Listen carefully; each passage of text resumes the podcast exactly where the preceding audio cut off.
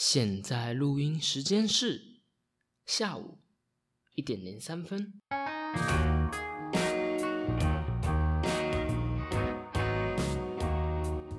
Hello，欢迎来到素食料理，为你提供最新鲜的食书讨论。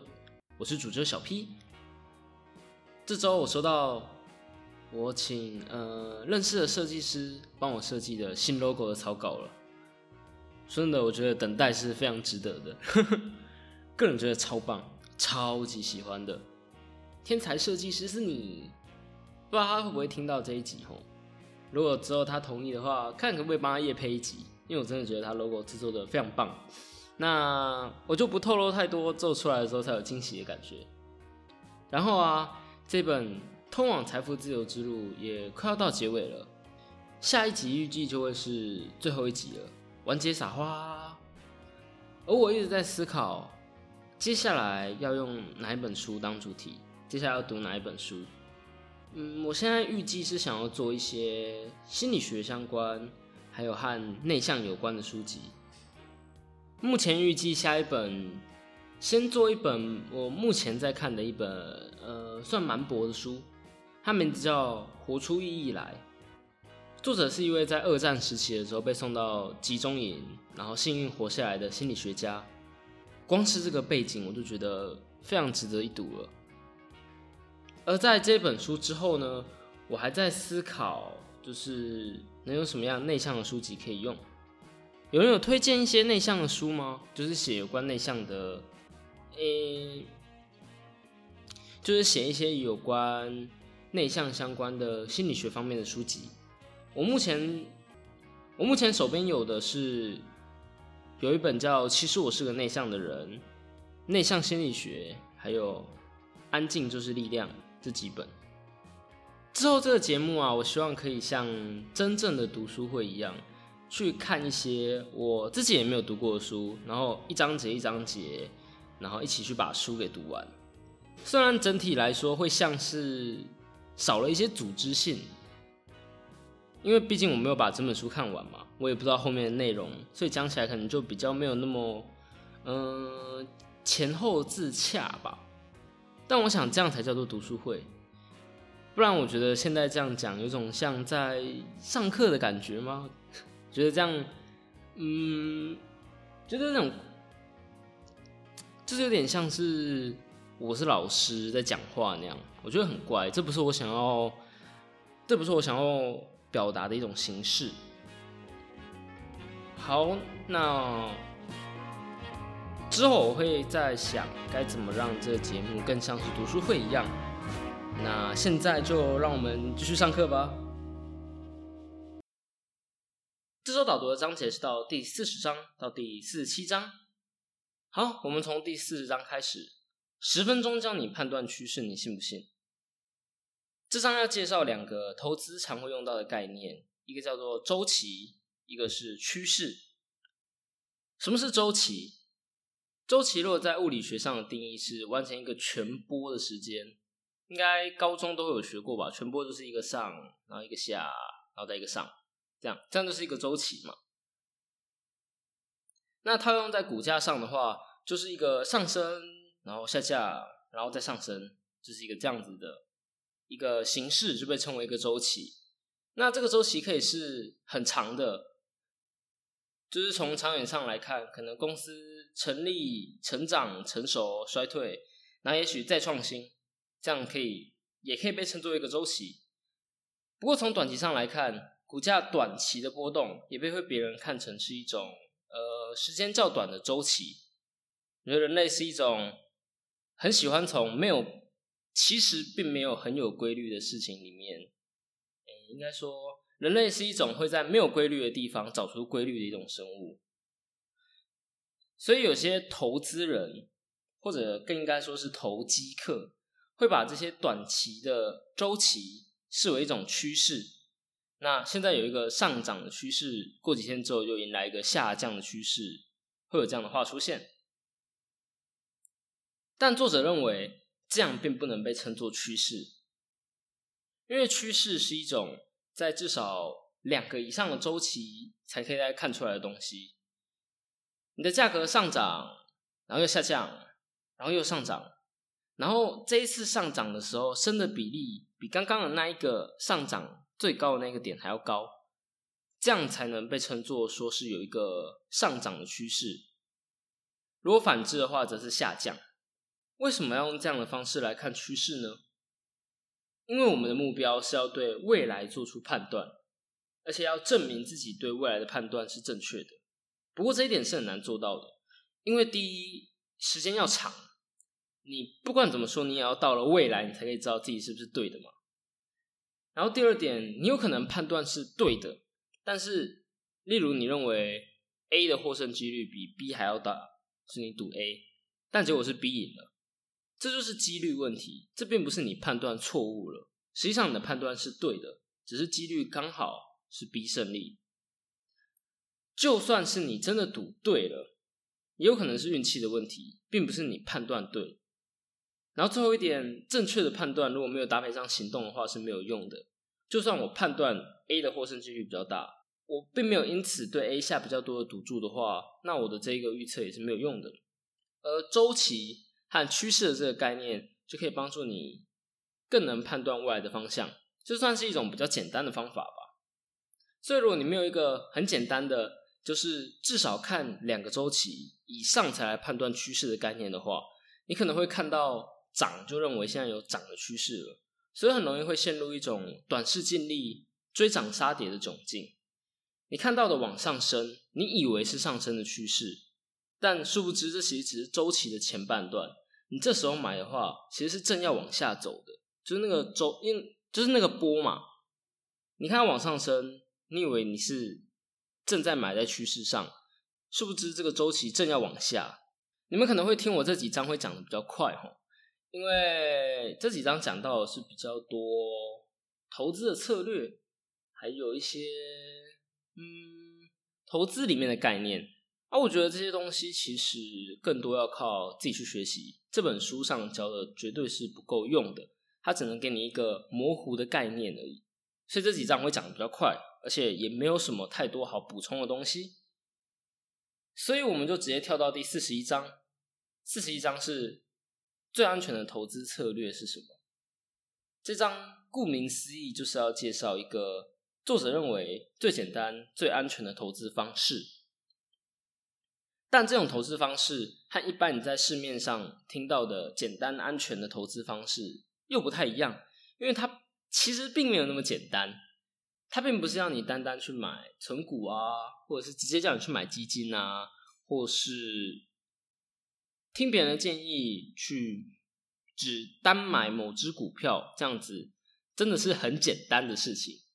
而是你必须要自己思考过，而且不论是其实。其实我觉得，不论是再简单的方法，你也要靠自己思考过，靠自己来。投资成功的方式非常简单，就是低买高卖。没错，这句话超级废话，就跟选举的时候票多的赢，票少的输一样，非常的废话，就是这么废话，就是这么 easy。既然这么 easy，为什么很多人在股市上还是亏钱呢？因为难就难在两个点。作者认为很多人误会了低买高卖的意思。所谓的低和高，并不是绝对意义上的价格高或低，而是相对于这间公司的价值的。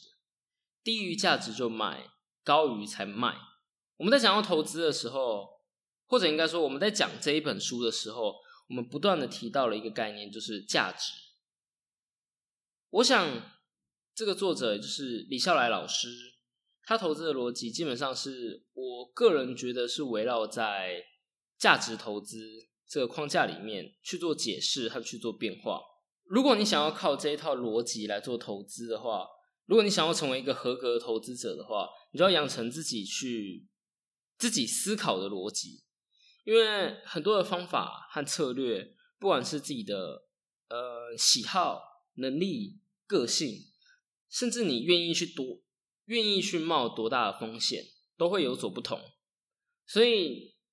我认为没办法去一昧的追求别人答案，或者是嗯，例如大家应该都有看过那个广告吧，史蒂夫和戴夫，然后戴夫就是只是跟着史蒂夫跟单，然后这个城市就是希望大家可以多用这个跟单的系统，嗯，或许跟单并不是一件那么坏的事情，但我依然觉得策略应该是要靠自己去思考，自己才会有所成长。否则，否则跟着单赚钱是好了，那如果不赚钱呢？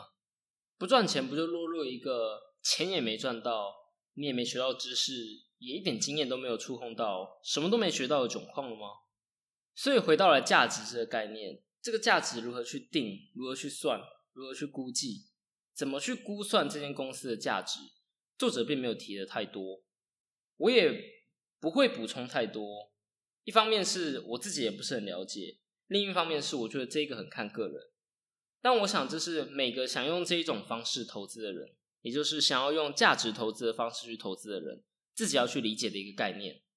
那在学会这些价值的计算估算之后，简单的方式就来了。去找那一些价值的成长性高的公司，然后用最简单的定期定额投入这些公司，就不用什么后续的研究。基本上只要这间公司不倒，只要它的价值还继续成长，你不用去研究什么时候买进，不用去研究他们现在的价格、他们的股价什么时候入场、什么时候卖出，不需要技术分析，不用 K 线，就去定期定额购买。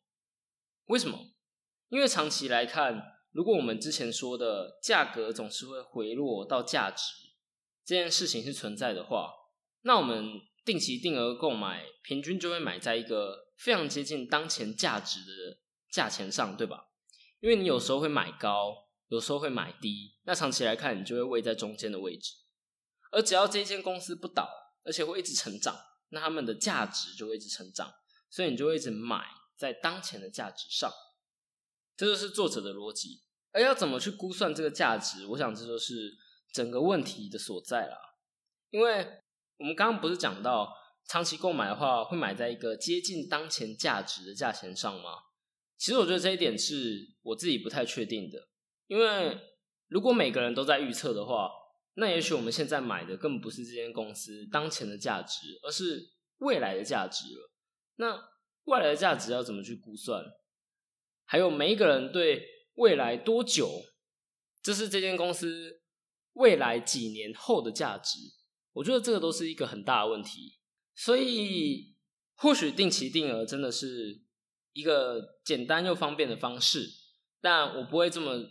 我觉得我还是保持着怀疑的态度，不确定这到底是不是最好的方式。但我要书上就是这样写的嘛，那我就分享出去，看大家大家知道，希望。大家如果有研究或者是没研究的话，可以一起来讨论看看。那如果我们照着作者这种方式去运作的话，我们的收益大概会等于呃这间公司的成长性乘上定投的效用。但是如果成长性是零的话，即使定投再有用，定投的能力再大，结果还是也是零。所以这个简单方式的重点就有两个，一个就是我刚刚不断在强调的这间公司的价值。而且这个价值是要是它会成长的，就是它的成长性是高的。然后第二点就是你要长期的定投，因为如果你定投的时间不够长的话，那你买到的就不会是处于呃价值的平均点。定投的次数越多，就越容易是落在平均值上。好，终于讲完这本书有关投资的部分，篇幅没有很长，而我嗯。我个人觉得我真的研究的还不够多，所以没办法，嗯，补充非常多东西，没办法讲太详细。接着我们就来到第四十二章节，如何提高你做选择的品质。在日常生活中啊，我们总会有大大小小的选择嘛，大致要和谁结婚，小至今天早餐要吃什么。不论如何，这些选择都是源自于你的价值观嘛。即使你根本就没有意识，你做出的选择，你的选择往往也是根据你对这件事情的价值观。那在前面的章节，应该是第二集或第三集的时候，就有提到了价值观就是对事情有多重要，也就是对东西重要程度的排序。那既然选择这件事情，选择这个事情是取决于价值观的。那选择也就当然也是你对事情的重要程度的排序嘛。在第二十章节的时候，我们有讲到，当你面临选择的时候，无非就是因为你不知道哪一个选项比较好。如果你知道哪一个选项比较好，你就直接选那一个比较好的就好了嘛。所以问题就来了，你要怎么知道哪一个选项比较好？如果你知道哪个选项比较好，基本上选择就是一个假议题嘛。因为如果您知道哪个选项比较好，直接去做那件事就对了。所以前提就是你必须要知道哪一个选项比较好。作者的解决方式就是用必要的条件来筛选你的选项，而且这个必要的条件你不能太少。如果太少的话，你的选项还是一样的多，你有做跟没做差别不大。但你也不能太多，尤其你不可以去掺杂进一些没有必要的条件，因为如果你掺杂进去的话，这会让你提前就没有了选择，落入别无选择的情况。这边举了一个例子，就是阿玛总亚马逊在思考他们第一个产品要卖什么的时候，列出了几个条件。如果你不知道的话，阿玛总他们一开始是卖书的，那他们的条件是：第一，市场一定要够大；然后第二，产品一定要长期有成长性。然后第三，这类产品的重复购买率要高。然后第四，售后的成本低，最好就这个产品就不要有不要有售后服务，完全省去这个成本。这四个条件，如果每个都去严格的筛选的话，去掉百分之九十的选项，就是只留十趴下来的话，最后如果你有一万个选项的话，经过这四个条件，你就只剩下一个了。所以简单来说，首先当你遇到选择的时候，把你可以有的选项全部都写出来，然后列出你对这一个选择你觉得重要的条件是哪一些，然后列出来之后，再用这几个条件去筛选你的选项，最后你就会得出对你来说最符合你的价值观、最符合你的利益的选项。那这就让我想到了在瑞达利欧的原则这本书中有提到，在每一次做选择的时候写下。或是至少去思考为什么你的理由是什么？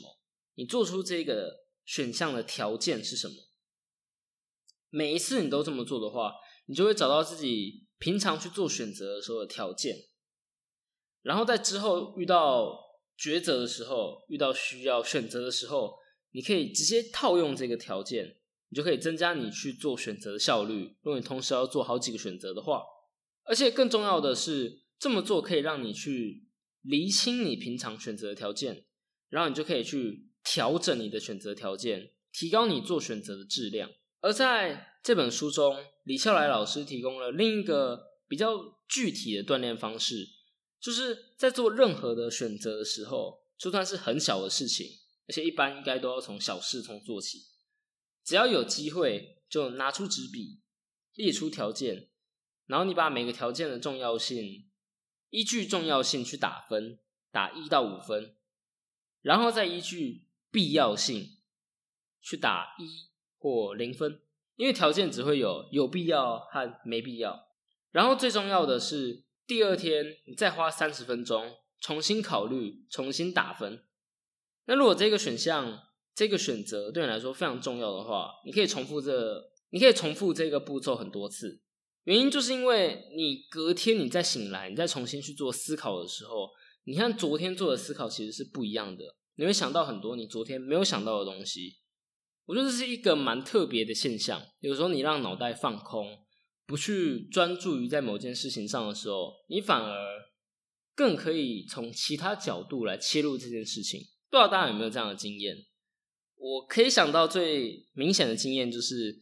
呃，在学测或者是国文考试的时候，先翻到后面去看一下作文的题目，然后看完之后你就不用去想它，你就继续写前面的题目，然后慢慢的写到后面写到作文那题的时候，有的时候啦，也不是每次都会成功，但有的时候就是你就会有一些灵感跑出来。我记得这个好像有科学研究在做这件事情，但我还没有做什么足够的资料，所以就不多说。那我认为。在原则中的做法和在这本书中的做法的差别，在原则做法更像是你要先厘清自己平常做选择的时候的价值观，而李笑来老师的做法是直接让你去思考哪一种选择对你的利益最大。我个人比较倾向是原则的做法，因为我觉得很多人甚至连自己的价值观、自己为什么做选择都还没有清楚。我认为你应该先清楚这个，不然你根本就不知道哪一个对你的利益是最大的，还有哪一个是符合你的价值观的。我们有时候会做出了选择，但回头来看发现这个选择感觉很不像是我会做的，因为它并不符合我的价值观啊。但当下就是会被一些，例如情绪啊，或是时间上的压力给冲昏了头。尤其在你没办法明确的去写出你的价值观，没办法，嗯，去明确的明白你自己对什么东西比较重视，你自己想要什么东西的时候，更可能会发生，更可能会发生，你做出来的选择并不是你想要的选择。你不用什么都想到。你不用什么条件都想到，因为没有人可以那么做。但你一定要尽可能去想到那一些必要的条件，因为我们永远都不知道有一天会不会突然有一个重大的决定要做。有时候就是重大的决定就是这么突如而来打在你脸上，那我们不知道什么时候会发生，所以我们至少在那之前做好应对的准备。好，接着我们进展到第四十三章。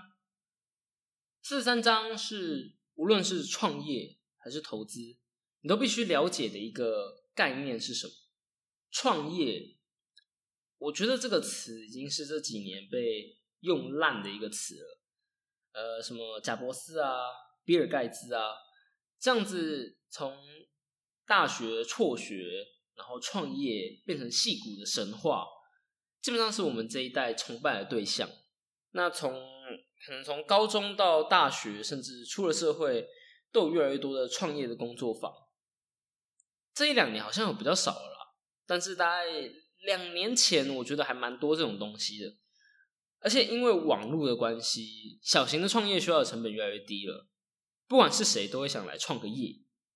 那我想创业有多难，应该是不用我去多说了吧？我觉得我们已经从一个盲目创业的社会氛围，进步到。知道创业不是一件简单的事情，不是一件容易的事情，但如果有心，还是会去做的一个时代了。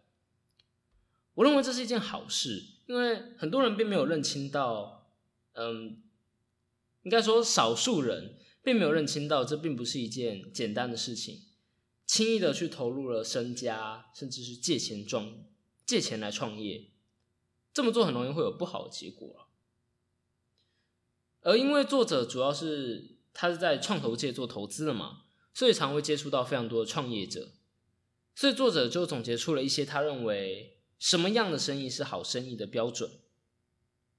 作者把生意去分成了四种，一个是能够在现在温饱的生意，能够赚钱的生意，能够成长的生意，还有有成长率的生意。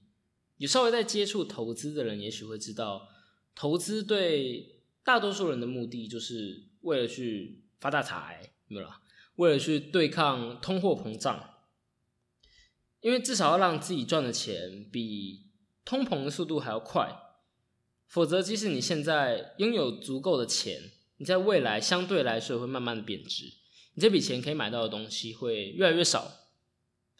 而做现在能温饱的生意，就有点像是。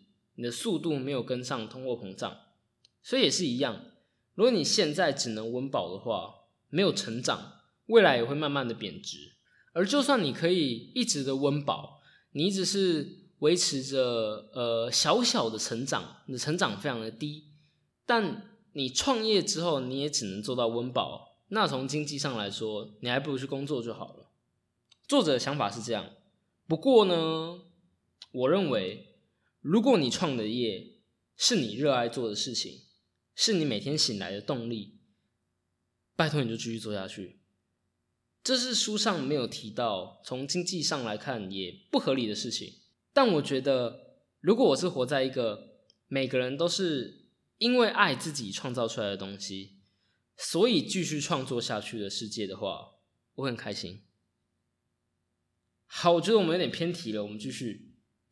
总而言之呢，这一章节又再度提到了成长的重要性，尤其是最好要让自己能有一定程度的成长率。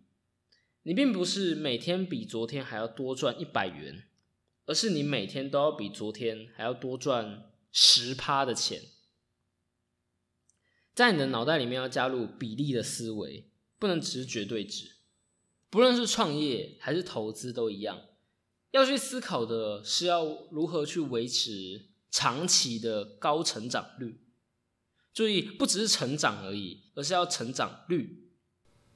简单来说，就是你的成长必须要至少超过通货膨胀的速度。每个产业在这个课题上的做法会不同，但绝对不可以去忘记这一点。这可能是在做创业和投资最需要考虑的问题了。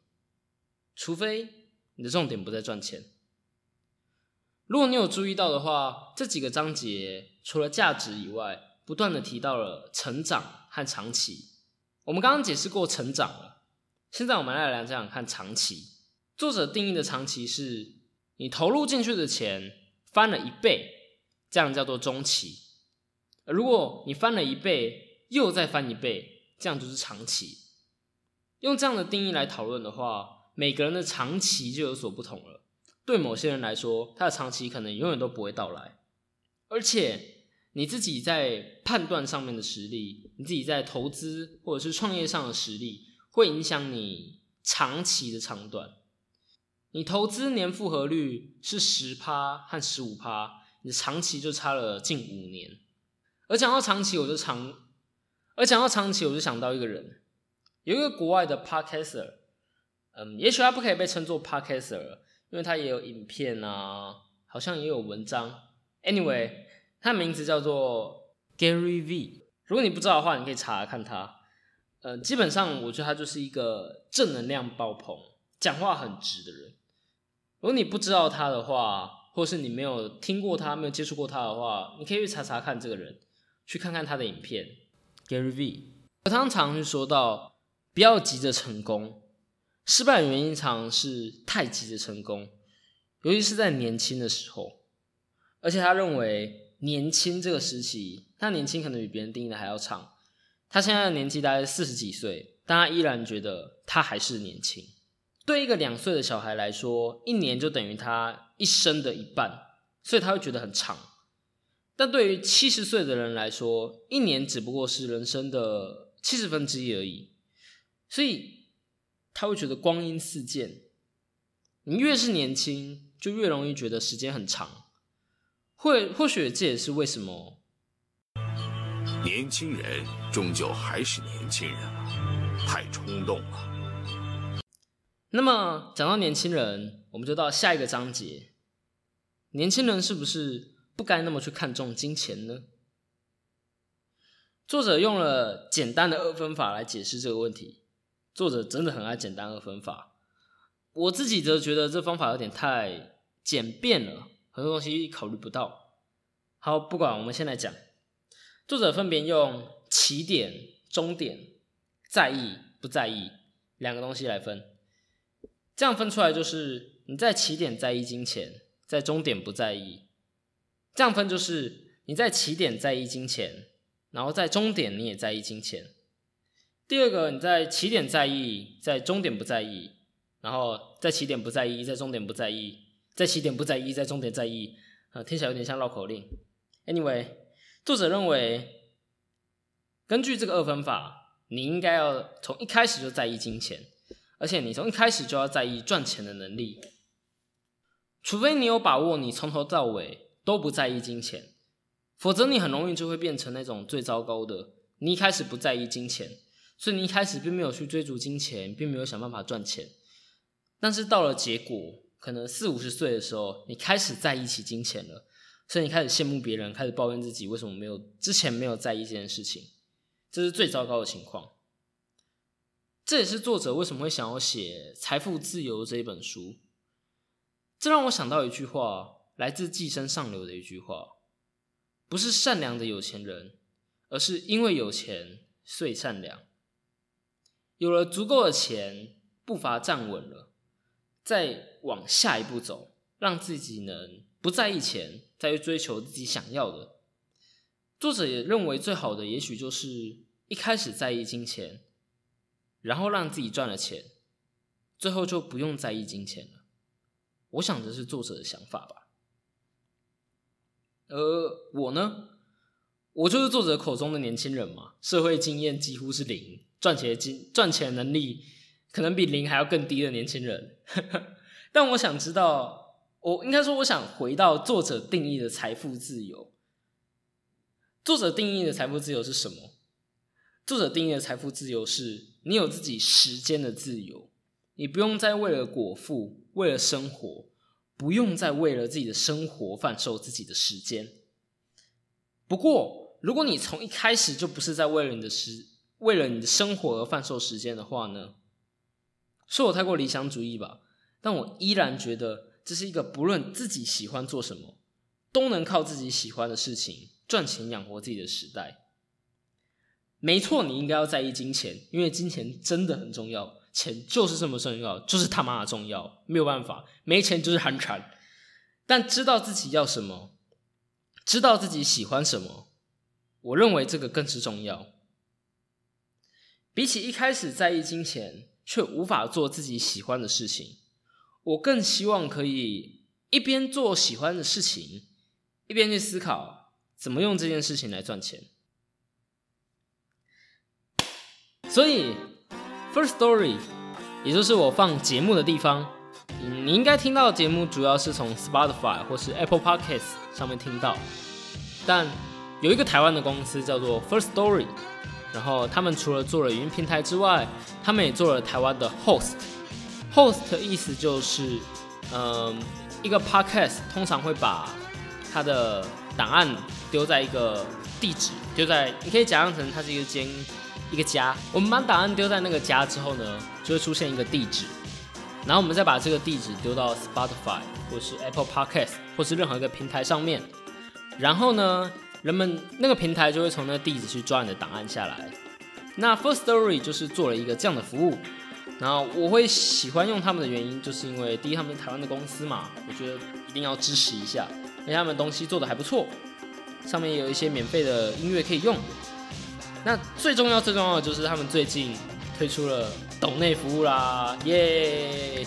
因为呢，我是一个不在咖啡厅就无法专心工作的人，基本上我的剪片啊，还有我的那个写草稿啊、写稿啊，我基本上都在写逐字稿，因为我真的不是很会讲临场话吼。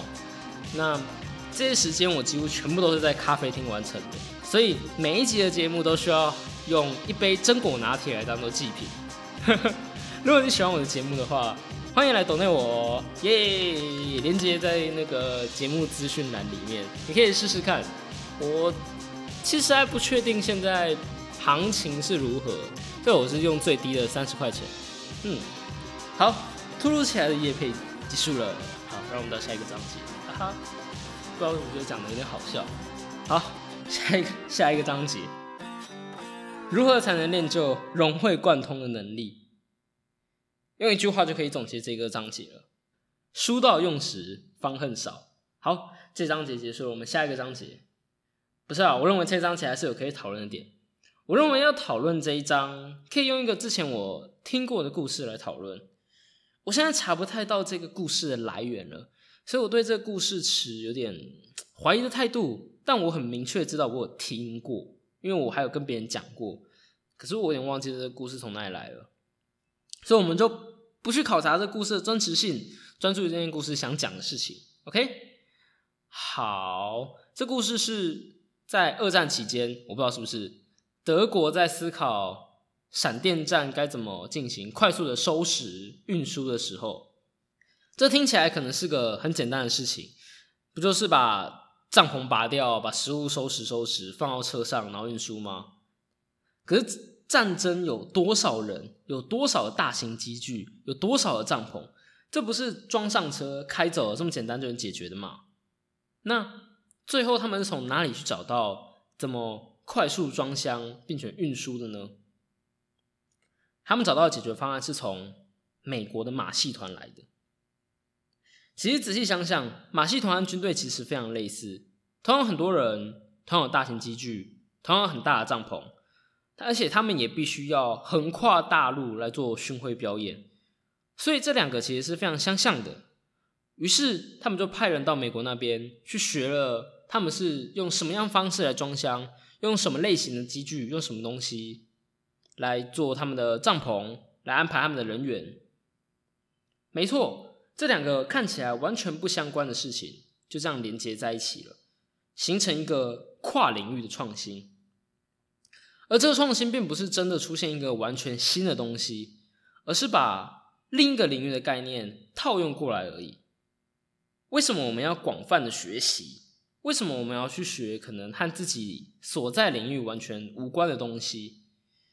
因为唯有你脑中的资源越多，唯有你工具箱中的工具越多样，你才不会变成。拿着锤子看什么都是钉子的人，你才有办法做到跨领域的创新。作者在这章写了不少的东西，但我认为总归来说就是多学、多尝试、多去接触可能和自己完全无关的东西。如果有兴趣，就多去钻研，因为我们永远都不知道这个跨领域的创新会从哪里蹦出来。好，默默的，我们也来到了今天的最后一章了。最后一章是。人生的终极问题是什么？这是一个很特别的一个标题哦。想要终极问题，你会想到什么？还记得我们谈到过什么东西对你比较重要吗？你的价值观就是决定什么东西对你比较重要的。而在我们这一集前面的几个章节的时候，也有讲到做选择的时候，你要去思考你做选择时的条件。而且还要下评分、下权重，这些举动的意义都在让你可以厘清自己的价值观，知道对你什么而言是重要的。所以，作者认为人生最终极的问题来了：什么东西对你来说是最重要的？这个问题虽然说是人生最重要的问题，但作者把这个什么东西对你最重要的，把它当成一把刀子在使用。他用这个刀子来切割很多的他遇到的问题，不论在做什么事情、遇到什么问题的时候，去养成习惯思考，做这件事情最重要的是什么？至少对你自己而言，最重要的是什么？作者非常自豪的以和妻子二十多年都没吵过架为例子，而作者提到的他认为最重要的择偶条件，就是他认为只有一个。就是一定要可以讲道理，只要这一点 OK，其他都不是什么太大的问题。我认为这并不是一个太恰当的例子，各方面来说，所以我决定以自己为例，做 Podcaster 最重要的是什么？我才刚开始做不久，椅子都还没坐热，所以也许没有太多的参考价值。但我认为唯一也是最重要的，就是持续的做。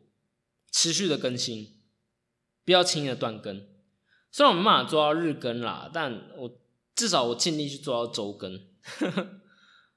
也许之后会停停更一周也说不定，因为现在下一本书我还没看完，有点担心。好，继续。我觉得不论是说话的技术、录音的质量，哪怕是人们认为最重要的内容，我认为都没有比持续做下去还要重要。因为我认为这些都可以在途中做改进，而且内容这个问题，我觉得每个人可以提出来的内容都不一样。你唯有把自己的内容丢出来，你才知道人们喜不喜欢你的内容嘛。所以你一定要触及到足够多的人，你一定要做的够大量，你的量要够，然后你的内容才可以，你才可以知道你的内容是不是被人所喜欢的，然后。不管怎么说，你内容是还可以再去做更正的。不过，如果你停下来，你不继续更新了，你不继续往前了，那你就就停在那里了，永远都不会进步，你就卡住了。所以，我认为持续做下去是最重要的，持续更新是最重要的。而从人生的角度来说，我认为最重要的是什么呢？我认为最重要的就是要不断的去寻找。自己真正要的是什么？现在不知道没关系，我也不知道，我也觉得短期内我不会知道自己要的是什么，甚至我有可能一生我都不知道。不过如果我们不去找，我们就永远都不会知道。或许对你来说最想要的是钱，那你就要去学该怎么如何赚更多的钱。或许你想要的是稳定的家庭关系，那你就要想办法去达成，想办法去解决问题。然后如果你什么都不知道，那就多去尝试，想办法知道。人生中最重要的问题是什么？有时候我会觉得，人生中最重要的问题，有时候我会想到是人生有没有意义。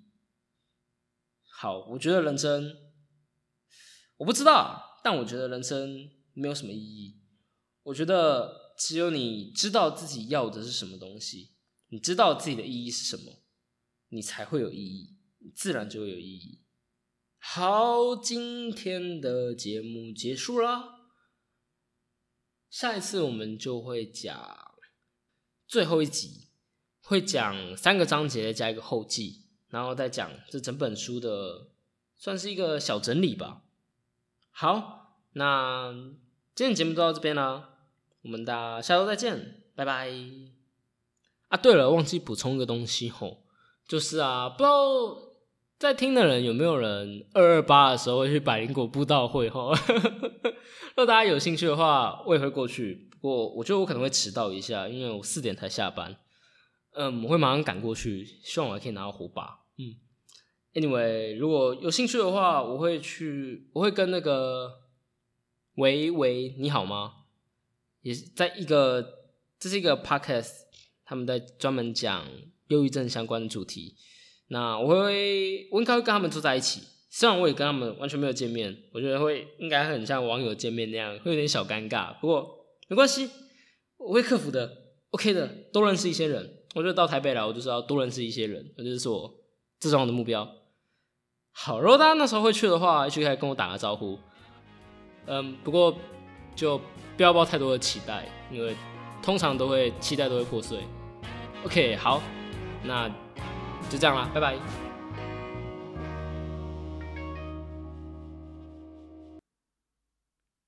今天的节目结束啦，如果喜欢的话，请帮我在 iTunes、Apple Podcasts、Spotify，或是不管你用什么城市听的，都帮我订阅、按赞。然后更重要的是，希望你可以到 IG 或是 FB。留言跟我一起讨论这一本书，因为我们是读书会，而不只是说书而已。那我们下周再见啦，拜拜。